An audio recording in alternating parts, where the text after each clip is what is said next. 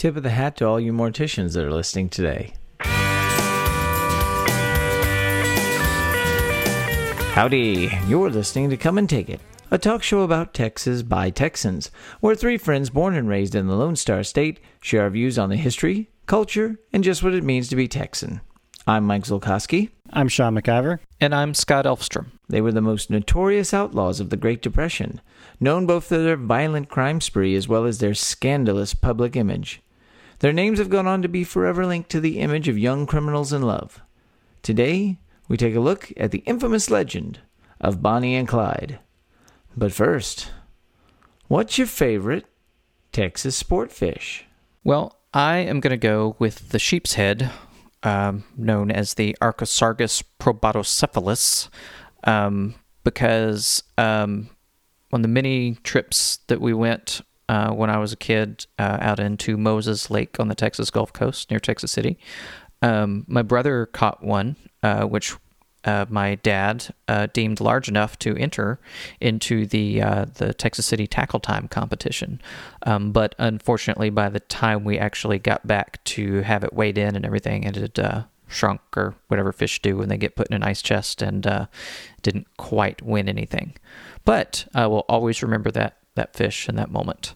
Um, I will also give an honorable mention to the hardhead catfish because uh, I caught way more of those than I caught anything worth catching. He's a useless fish and a scourge of the Gulf. um, I'm going to talk about the mighty tarpon, Megalops atlanticus, also known as the Silver King. And uh, you know there were some really there's a really famous uh, a lot of famous stories, and hope to do an episode in the future about uh, just how they would run through Aransas Pass, and there was a whole industry built on them. But uh, you know, some environmental changes and just time has moved their migration patterns. So there isn't the big tarpon fishing industry anymore like there used to be. But these are just beautiful, crazy, weird dinosaur fish because they have these giant scales, and they just are they're kind of and it's kind of interesting is uh they're they're a little bit unknown, but uh, they actually spawn in. Um, some young ones can be found in like brackish rivers of Texas before they head to sea to become the mighty Silver King of the Gulf. Well, I'm going to go with the striped mullet, which uh, Muggallii trailerparkicus. Nothing like a fish, just business in the front and party in the rear. You don't know how to fish, do you? I just like I just like the idea of a fish called a mullet. Yes. Just because it's called a mullet doesn't mean it has a mullet. In my mind, it does. a striped one. Well, eventually that mullet fish will move on to phase two. There's an obscure joke for you. Uh, okay. Like most of the country, the years of the Great Depression were bleak and bitter for the people of Texas. The country's economic collapse, combined with the horrific effects of drought and erosion, which caused the Dust Bowl, putting thousands of Texans out of work and off their farms. It was only natural that many young people with no prospect for the future would turn to a life of crime. Clyde Barrow was one of these. He was born to a poor farming family just outside of Dallas in 1909, which by the mid 1920s had become totally destitute, living in a tent in West Dallas. Clyde first turned to crime around this time, stealing cars and food with his older brother, Buck. He was arrested for petty crimes as a teenager and was in and out of jail until 1932. Hardship and abuse suffered in and out of prison embittered and hardened the handsome young man, leaving him with a hatred for both law enforcement and the entire system that had failed him and the other poor people like him. Bonnie Parker was only a year younger than Clyde and had been born in West Texas. Like Barrow, she'd lived in West Dallas growing up poor. She was bright and a talented poet, but she married young to another petty criminal, Roy Thornton. They separated in 1929, but they never divorced. She worked as a waitress and a seamstress in Dallas, and her diaries from the time spoke of her loneliness and boredom with the life she lived. In early 1930, Bonnie Parker and Clyde Barrow met for the first time and fell instantly in love. Bonnie waited for Clyde as he served his two year stint at Eastham Prison Farm from 1930 to 1932. And when he was released, she joined him in the gang he assembled as they began their two year crime spree. Initially, the Barrow Gang, which consisted of a few of Clyde's friends and later included his brother Buck, focused on small robberies of grocery stores and gas stations. He had told his friends that he intended to earn enough money to buy weapons and attack Eastham Prison, though that plan was not taken very seriously at the time. Bonnie was arrested in April 1932 in a failed burglary, but she was released from jail after a few months when a grand jury failed to indict her. While Bonnie was in jail, Clyde killed his first man, a Hillsboro shopkeeper. In July of 1932, Bonnie was released from jail and rejoined the Barrow Gang, continuing their crime spree through North Texas and Oklahoma. The gang killed at least two lawmen in Oklahoma and one in Texas, as well as two civilians by January of 1933. Most of the killing was, by all accounts, done by Barrow himself, with Bonnie or a teenage friend of Barrow's named W.D. Jones generally being the driver of the car. In March 1933, Buck and his wife Blanche joined Barrow, Bonnie, and Joneses at their hideout in Joplin, Missouri, though family history has Buck trying to talk Clyde to surrender to law enforcement. It was at Joplin in April of 1933 that they successfully fought off police and evaded capture during a late night raid by local police. The gang escaped, leaving most of their possessions to the police, who didn't realize it was the wanted Barrow gang that they tried to arrest. Among those items were some poems written by Bonnie, and more importantly, a roll of film which, when developed, made the front page of every newspaper in the land. The film contained the only images of Bonnie and Clyde ever taken together candid photos of the two posing together and separately with their cars, of Barrow showing off his guns, of Jones and Barrow clowning together, and most famously, Bonnie posing with a cigar and a gun, becoming the iconic image for all time of the gangster gun moll. The images and the story of the pretty little gal and her violent beau captivated Americans like no story before. In his book, Go Down Together The Untold Story of Bonnie and Clyde, historian Jeff Guinn wrote that the reason behind Parker's glamorization and the rise of their legend is simple sex. Quote, John Dillinger had matinee idol good looks, and Pretty Boy Floyd had the best possible nickname, but the Joplin photos introduced new criminal superstars with the most titillating tra- with the most titillating trademark of all, illicit sex. Clyde Barrow and Bonnie Parker were wild and young, and they undoubtedly slept together. Scandalous. Scandalous. The irony is that according to nearly every account from years later of anyone who survived their encounters with the gang, there were few reliable accounts of Bonnie ever being seen to fire a gun. Both Barrow brothers, as well as W.D. Jones, were known to have committed murders, but Jones himself years later said, quote, As far as I know, Bonnie never packed a gun. During the five big gun battles I was with them, she never fired a gun. Still, whether she was the killer that her public image made her out to be or not, the gang she was in and the man she loved certainly were. Throughout 1933, the gang ranged from Texas to Minnesota and as far east as Indiana, robbing stores and stealing cars and even robbing banks. At first, their fame worked in their favor, as there was generally a negative feeling about banks at the time, but their bloodthirsty reputation soon turned the public against them. Blanche later wrote that the constant life on the run began to wear on their tempers and relations in the gang. In June 1933, Bonnie was severely injured in a car accident near the Texas panhandle town of Wellington. She'd never be able to walk easily after that accident. In July of 1933, the gang was hiding out in a tourist court, which is an early form of motel, in Platte City, Missouri, seeking to treat Bonnie's injured leg. They were ambushed in the middle of the night by Missouri policemen armed with Tommy guns. Again, the gang, armed with a powerful weapon known as the Browning automatic rifle, was able to fight off the attack and escape. But this time it came at a terrible cost. Buck Barrow was mortally wounded, and Clyde, Bonnie, and Jones were forced to leave him and Blanche behind. Blanche was arrested in nearby Dexter, Iowa. For the next few months, the trio remained on the run, ranging from Colorado to Minnesota to Mississippi. They returned to Texas in September to see their families, and Jones split company with them for the last time, going to Houston to see his mother. He was arrested in November 1933 and confessed to being an accomplice to Clyde Barrow. In his confession, he initially claimed that Clyde, Buck, and even Bonnie had done all the killing, and he'd been an unwilling participant. Later in life, he intimated that Clyde had coached him to use such an alibi in order to g- avoid full prosecution for his criminal activity. He was a minor at the time. Whatever the case, Dallas Sheriff Smoot Schmid got what he needed from Jones, which was an eyewitness to Barrow's earlier murder of a local sheriff deputy, Malcolm Davis. Schmid tried to ambush Barrow and Parker in Dallas not long after that, but they again escaped. Despite this, a Dallas grand jury delivered an indictment on Barrow and Parker for Davis's murder. Jones was sentenced to 15 years for his role as an accessory. In January 1934, Bonnie and Clyde went on their final run from the law. Amazingly, despite efforts of practically every law enforcement agency from Texas to Minnesota, Barrow was still able to finally enact his plan of striking at the Texas Department of Corrections. He was able to orchestrate his raid on Eastham Prison and helped several criminals escape, resulting in one prison officer being killed during the jailbreak. This finally put the state of Texas into the business of getting Clyde Barrow. Retired Texas Ranger Frank Hamer was enlisted by the state to hunt down the Barrow Gang. Hamer was a throwback to the old school Rangers, a walking, talking embodiment of the one riot, one ranger ethos and cliche. He officially was credited with 53 kills and had suffered 17 wounds in the process. From February 1934 on, Hamer became the constant shadow of Bonnie and Clyde, just one step behind and always angling to get ahead.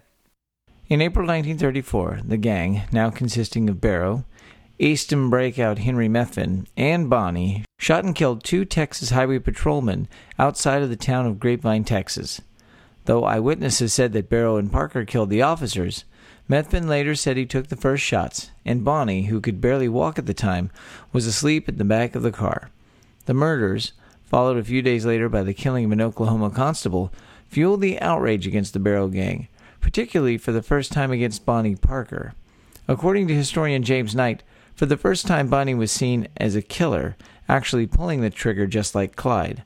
Whatever chance she had for clemency had just been reduced. On May 23, 1934, fate finally caught up with Bonnie and Clyde. Ranger Hamer had followed the gang for months and knew that their movements often centered on family visits. He suspected that Methvin was the, at that point, unidentified third member of the gang, and they were due to see his family in Louisiana. He assembled a posse of three Texas policemen as well as two Louisiana officers. One of the Texans was Dallas police officer Ted Hinton, who knew Clyde and Bonnie and, in fact, had harbored a crush on Bonnie when she was just a pretty young waitress at the local cafe he often visited. He was brought along because he would be certain to be able to identify both of them.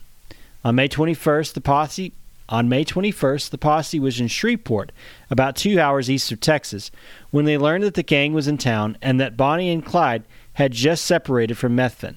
They set up an ambush on a road just south of town and waited for two days for the outlaws to come by. Just as the posse was about to concede defeat and give up, Barrow's V8 Ford was seen coming down the road. The lawmen opened fire with shotguns, pistols, and Hamer's powerful Remington semi automatic rifle, pouring 130 rounds into the car. According to Hinton's later statement, quote, each of us six officers had a shotgun and an automatic rifle and pistols. We opened fire with the automatic rifles. They were emptied before the car got even with us. Then we used shotguns. There was smoke coming from the car and it looked like it was on fire. After shooting the shotguns, we emptied the pistols at the car, which had passed us and ran into a ditch about 50 yards on down the road. It almost turned over. We kept shooting at the car even after it stopped. We weren't taking any chances. When the shooting was over, Bonnie Parker and Clyde Barrow were dead. In the car, the officers found over a dozen firearms, several thousand rounds of ammunition, and 15 sets of stolen license plates from several states. After the ambush, a crowd of people gathered at the scene, which quickly descended into a circus as onlookers grabbed whatever souvenirs they could, including scraps of Bonnie's hair and clothes, and even part of Clyde's left ear. You the bullet riddled car and bodies were taken into the town of Arcadia, where nearly 10,000 people soon arrived to take in the spectacle. Henry Barrow was driven into town, where he identified his son's body. H.D. Darby was a young undertaker from nearby Ruston, Louisiana, and he was also brought in to both identify the bodies and treat the remains. Remarkably, he'd been kidnapped by the Barrow Gang the previous year when they stole his car. They had released him unharmed in Arkansas when he told them that he was an undertaker. Bonnie had laughed and let him go with the remark that maybe someday he'd be working on her. Bonnie Parker and Clyde Barrow were buried in separate cemeteries in Dallas. They'd written that they wished to be buried side by side, but Bonnie's mother wouldn't allow it. Nearly 20,000 spectators attended her funeral on May 26, 1934. The largest floral wreath was sent by a group of Dallas newsboys, as it was estimated that Bonnie and Clyde had sold over 500,000 newspapers in Dallas alone. Clyde was buried in a private cemetery the day before next to the body of his brother Buck. His marker simply has his name on it and the words, selected according to Clyde's wishes, gone but not forgotten. In the years after Bonnie and Clyde's deaths, their legend grew and transformed in surprising ways. Their demise served as the beginning of the end of the so called public enemy era. Bank robberies and kidnapping became federal offenses, and the Federal Bureau of Investigation took a more prominent role in tracking down and capturing or killing the notorious criminals of the day. Within six months of the ambush that killed Bonnie and Clyde, John Dillinger, Pretty Boy Floyd, and Babyface Nelson were all dead, killed in shootouts with police or the FBI. Bonnie and Clyde were among the first celebrity criminals of the era of mass media. After their deaths, there was a good deal of backlash against Hamer and his posse for the brutality of their ambush and for not giving Barrow a chance to surrender. This despite the outrage at the gang at the time. Over the years, books and articles were written about the two, most of the early ones being lurid and sensational, though serious scholastic work came later. A large part of their appeal was that they were, in many ways, the ultimate outsiders, revolting against an uncaring system. The hardened murderers and thieves became over time rebels and romantic figures. By 1967, a film adaptation of their story, directed by Arthur Penn, became a revolutionary film statement. Starring Warren Beatty and Faye Dunaway, the film, which won two Oscars and was filmed in North Texas, was a landmark movie that set the stage for the new Hollywood movement. It was open and directly highlighting the link between sex and violence that in many ways was what made Bonnie and Clyde famous in the first place. Today, the image of Beatty and Dunaway is just as identified, if not more so, with Bonnie and Clyde than those faded black and white pictures taken at the spur of the moment. And you have to think that they both might have liked it that way. Yeah, I mean that that movie is really what I think of when I think of Bonnie and Clyde. Mm. I can't even in my mind without looking at it picture the actual photos of them. Yeah, it's it's it's a great movie, and then and you when you think of their death, you think of that scene at the end at the of the movie where they get killed, and that that's what you think of. But I have actually seen the car um, that they were driving. It was at an exhibit at the state fair several years ago. Yeah, yeah, I Yeah, remember yeah. I think you were there, Scott. And they had the guns that that Hamer's rifle and several of Bonnie, Bonnie and Clyde, several Clyde's weapons. Um, and yeah, it is riddled with bullets Well, in every possible way. It, all the bullets. it's such an archetypical. I mean, like it is. It is the story. I mean, it is. It is. You know, Bonnie and Clyde, Yeah. and uh, so many. I think modern cultural books and movies and things have copied what it was, but but you know, it, It's entered the it's in the cultural lexicon. Like when you say Bonnie and Clyde, they're Bonnie and Clyde criminals. It's like, well, it's a that's a young couple who's out on a crime spree. Like that's that's what you think of. right. And but I guess and Mallory, Mickey and Mallory are Bonnie and Clyde. right. No, and I get that. Yeah, Natural Born Killers, great film. But what I guess what I'm sort of saying is that uh, again, there's sort of the romantic. There's the the Mhm. beginning of their story, like so many, is there's this romanticism of of what they are. They they are poor. They come from circumstances. It's them against the world, and then. You know, you're sort of rooting for them, and then you realize, well, they're leaving a lot of dead bodies in their wake. yeah. So, Yeah. so we're kind of over it. Yeah, they they they, uh, they were like Robin Hood, except for that they did kill people and they didn't give their money to the poor. They just kept it for themselves.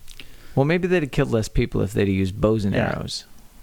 The the interesting thing that I read was that the state and the federal government went after their families after they died uh, for uh, harboring them because their families would take them in when they'd come into town. And uh, most of the members of their family served some form of jail time uh, for harboring them, including both of the mothers. Well, this, uh, you know, to throw it back to another Texas icon and also criminal, um, go back and revisit the Creed Taylor episode. uh, Yes. his boys were were terrible criminals, and he harbored them from the law as well. So, Yeah. Yeah. Um, you know, do you? So in the end, you know, do you feel sorry for them? No, not at all.